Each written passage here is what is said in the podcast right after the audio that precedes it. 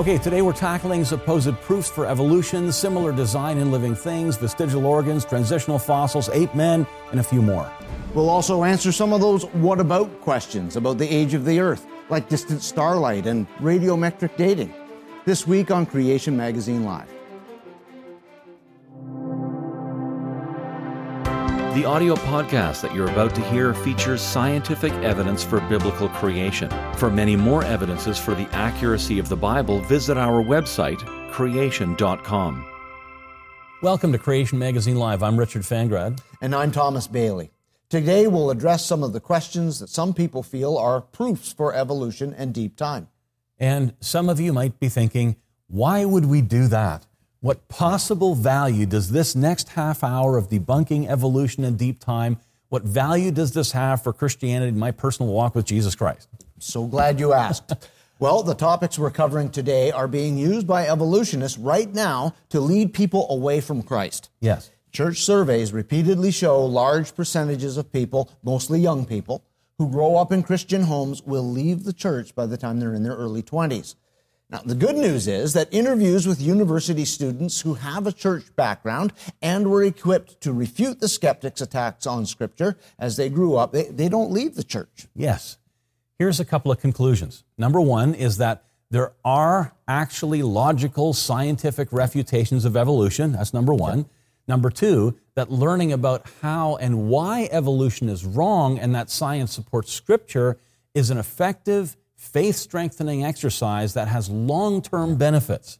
So that's why we're going to expose the faulty logic and poor science behind these evidences for evolution and deep time in a way that your faith can be strengthened. That's the idea. Now, let's start with the vestigial organs. You'll find these in old church buildings, but most of them broke down years ago and they're no longer playable. Very funny.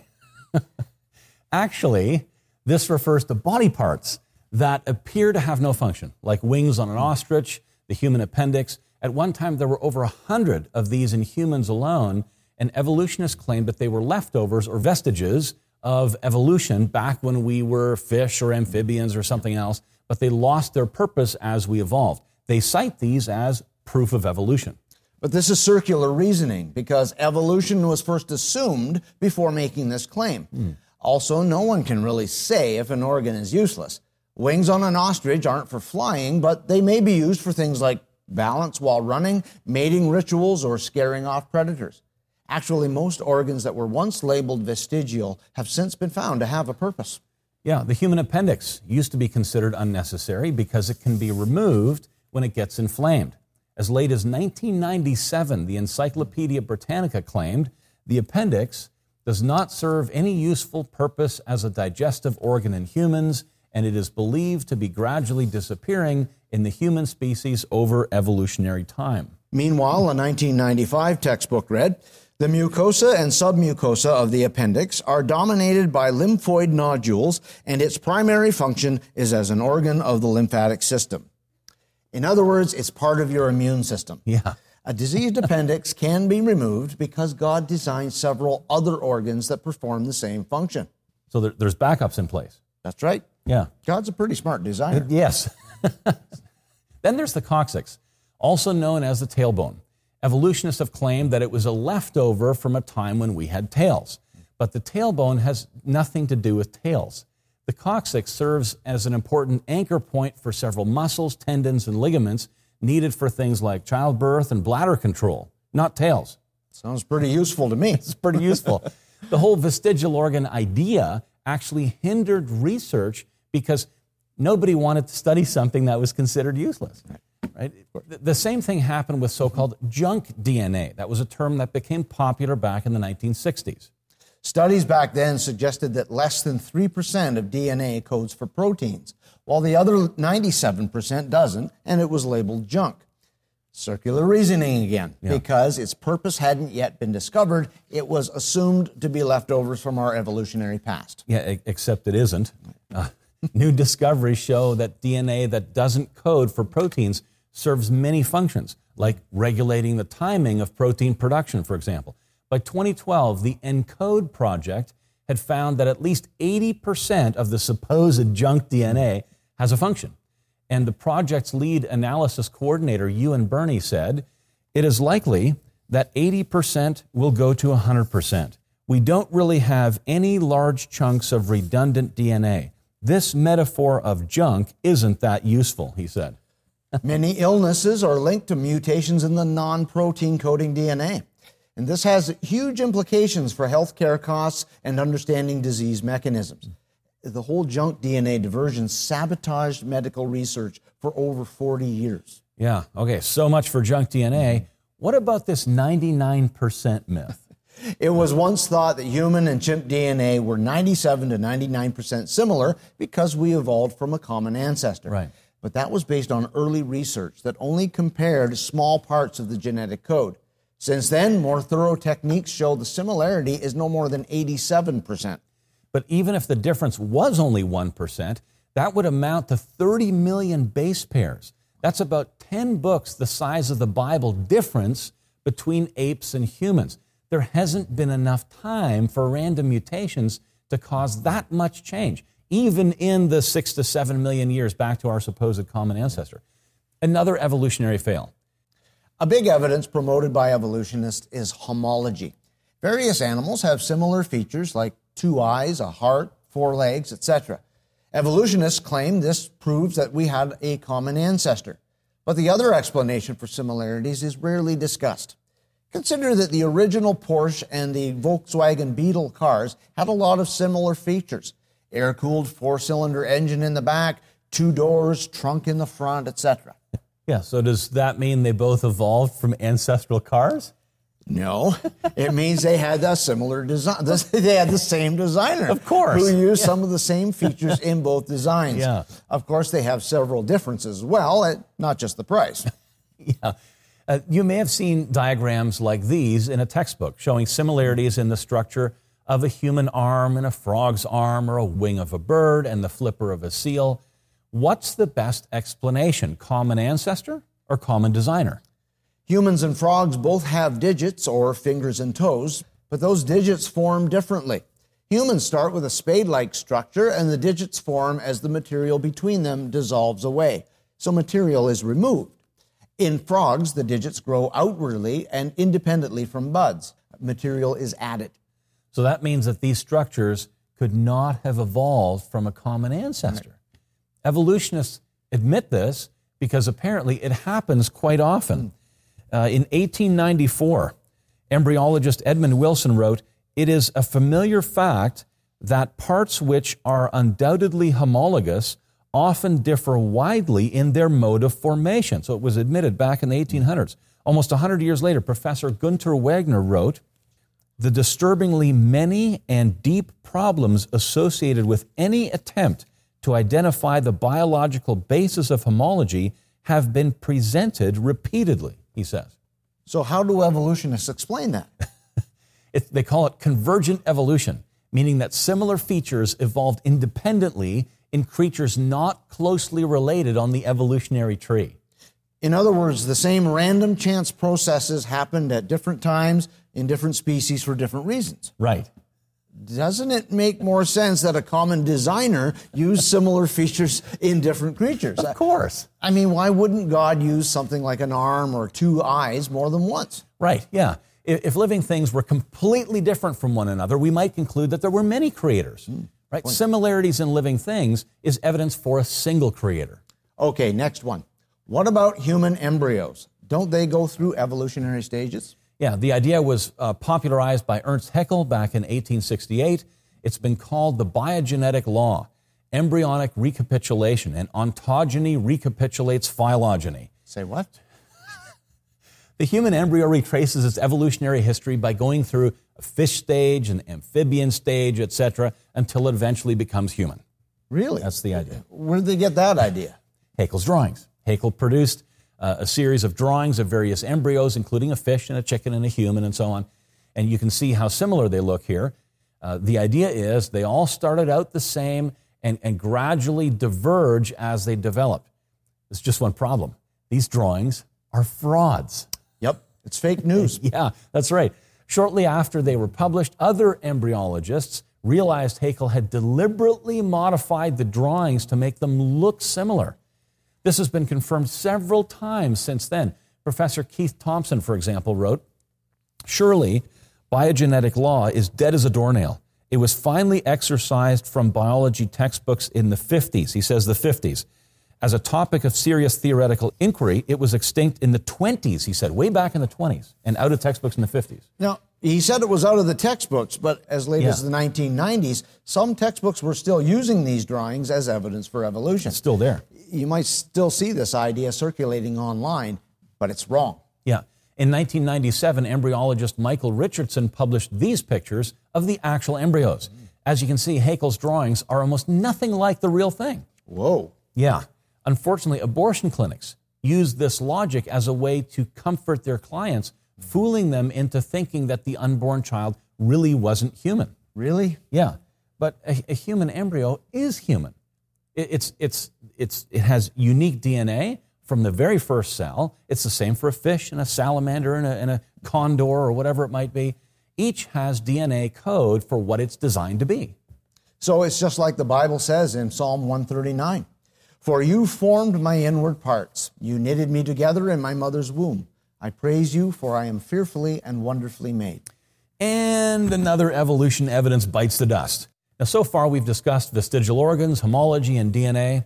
Let's move on. What about transitional fossils?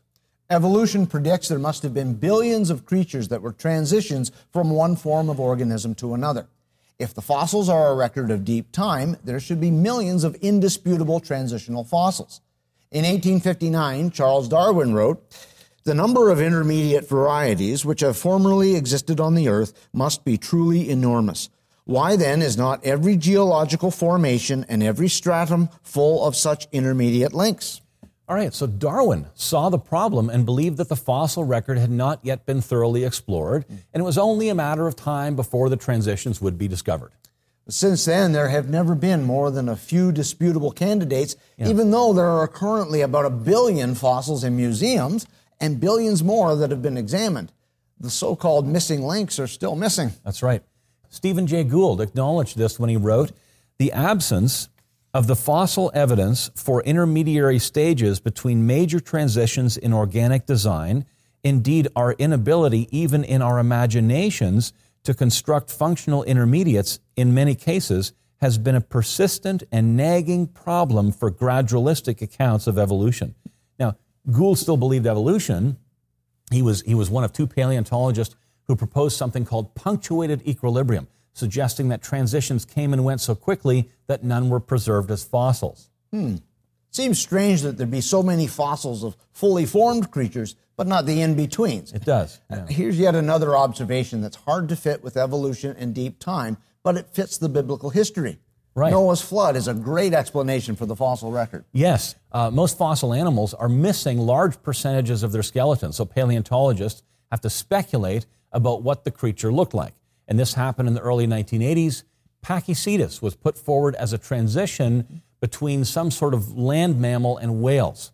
The first reconstruction of Pachycetus looked like this, but what was actually found was this. Now that's some imagination right there. Once more remains of Pachycetus were found, it looked like this. And the reconstruction now looks like this. Not transitional at all. Mind you, the corrected version seldom gets as much publicity as the initial discovery. And that's the that's the problem, yeah. Then there's Tiktaalik, same type of thing, thought to be a three hundred seventy-nine million year old fish with a fin researchers thought was on its way to becoming a limb of a tetrapod, a four-legged animal that could walk on land. Though the back part of the fossil's missing, representations at the time looked like this. But further research suggested that because its fin wasn't connected to the main skeleton, Tiktaalik wouldn't have been able to support itself walking on land. Also in two thousand ten, tetrapod footprints were discovered in Poland, dated by evolutionists at three hundred ninety-seven million years old. That's eighteen million years older than Tiktaalik. That makes Tiktaalik a little late to the party, so not transitional. Right, yeah. Tiktaalik was another highly publicized evidence for evolution that after more research has been done, it falls away. It happens over and over. But the public is left with the impression that there's all this evidence out there that supports evolution. You know, and, and by the way, we're summarizing these points very quickly here. We realize that. For more information, just search on some of these things at creation dot com. Then there are the ape men, also known as hominins. Same as before, they're based on fragmentary evidence, and further research and discoveries tend to show they're either human or ape. Yeah, Neanderthal was once thought to be very ape-like, possibly looking something like this. The latest research shows that Neanderthal was actually human, capable of speech, creating art, using burial rituals. D N A studies show that they interbred with humans, so they weren't a different species. Neanderthal is now pictured more like this. Homo erectus appears very similar to Homo sapiens, and a number of paleontologists believe it actually was human.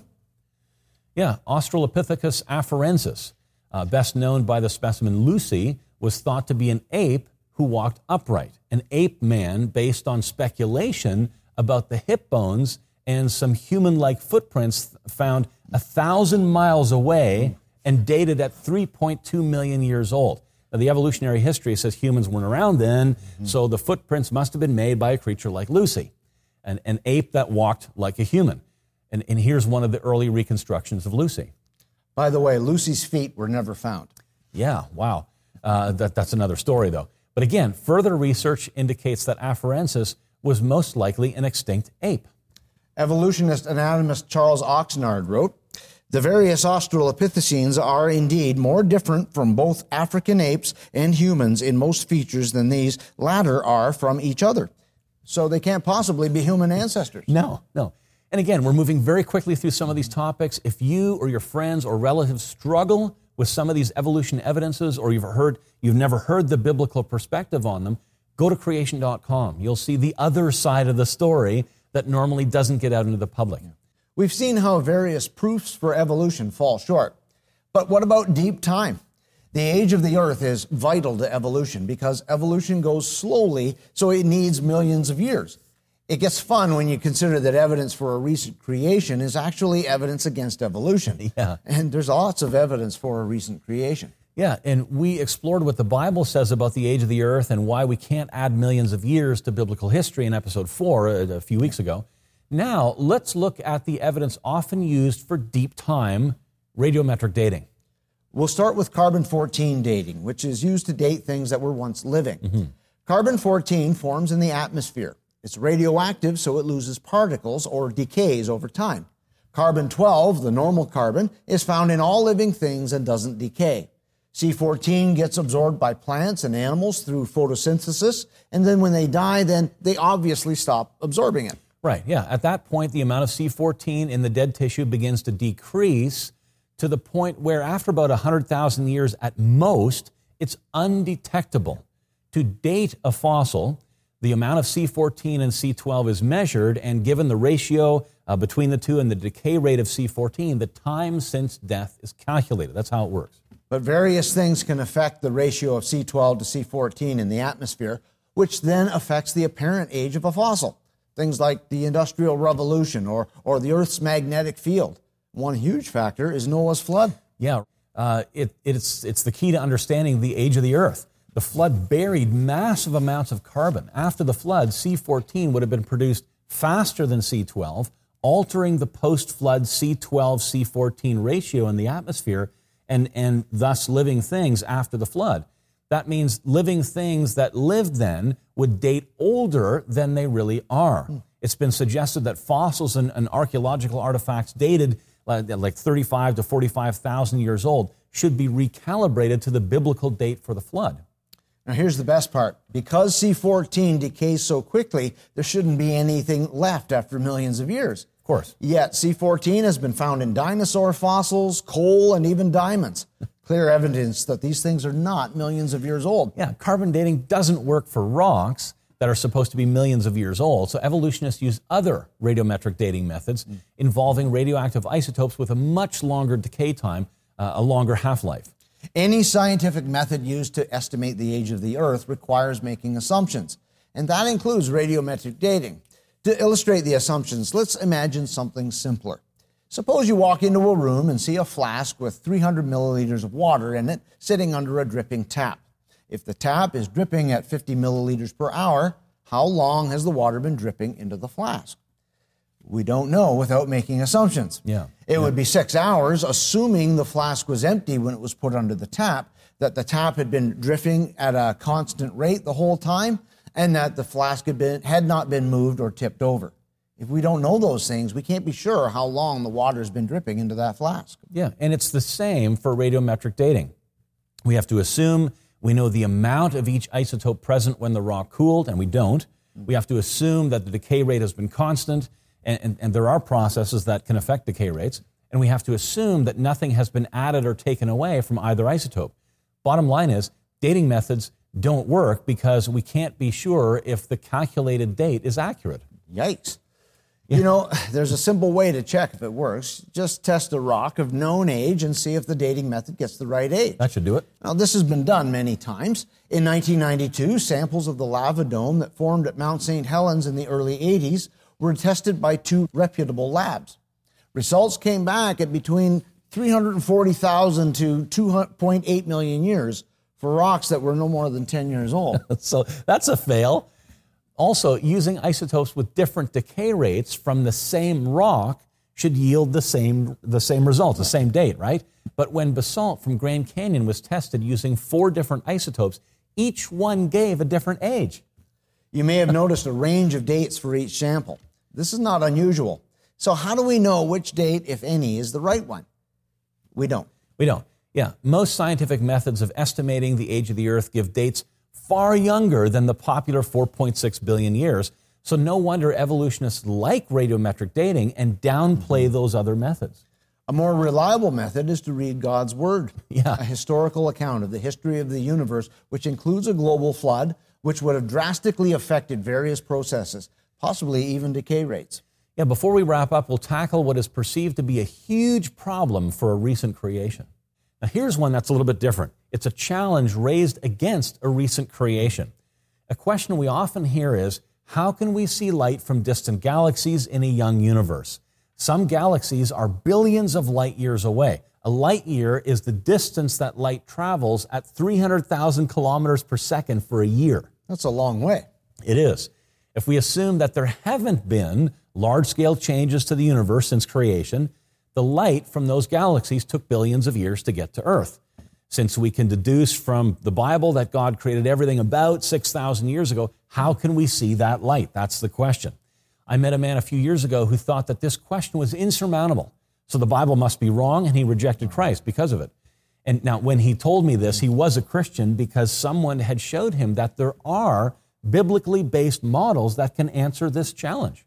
Now, some have suggested God created light in transit, but then that would mean things we see billions of light years away, like a supernova, never actually happened. Yeah, yeah. It makes God into some kind of a trickster, giving us illusions instead of reality. Yeah, now there are better explanations, and some use Einstein's theory of general relativity. Oh, no. But, now, don't worry. We can summarize without the need to understand all of Einstein's equations. He said that gravity distorts time. Where there's weaker gravity, like at the top of a mountain or on the International Space Station, further away from the center of the Earth, time moves faster than where gravity's stronger. Now, take that bizarre but scientifically verified principle to Scripture. The Bible hints that the Earth is somewhere near the center of the universe and that the universe is not infinite. Right, yeah. About a dozen verses in Scripture indicate that God stretched out the heavens. So before that stretching, and let's say that happened on day four when God created the sun, moon, and stars, before the stretching, everything in the universe was closer than it is now. So there have been large-scale changes to the structure of the universe. What are the relativistic effects of that? Well, if all the matter was closer together and the Earth is in there somewhere near the center, then gravity around the Earth would be high, right? While far away from the Earth, at the edge of the universe, gravity would be low.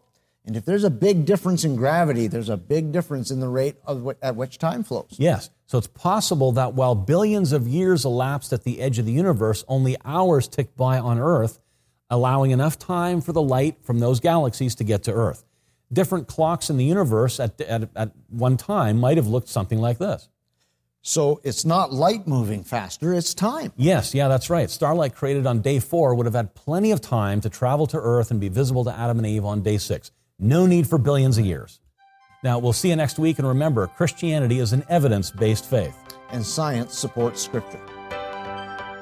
Both the Creation Magazine Live T V show and this podcast are produced by Creation Ministries International, a global think tank organization dedicated to disseminating the huge amount of scientific evidence for the accuracy of the biblical account of the origin of our universe.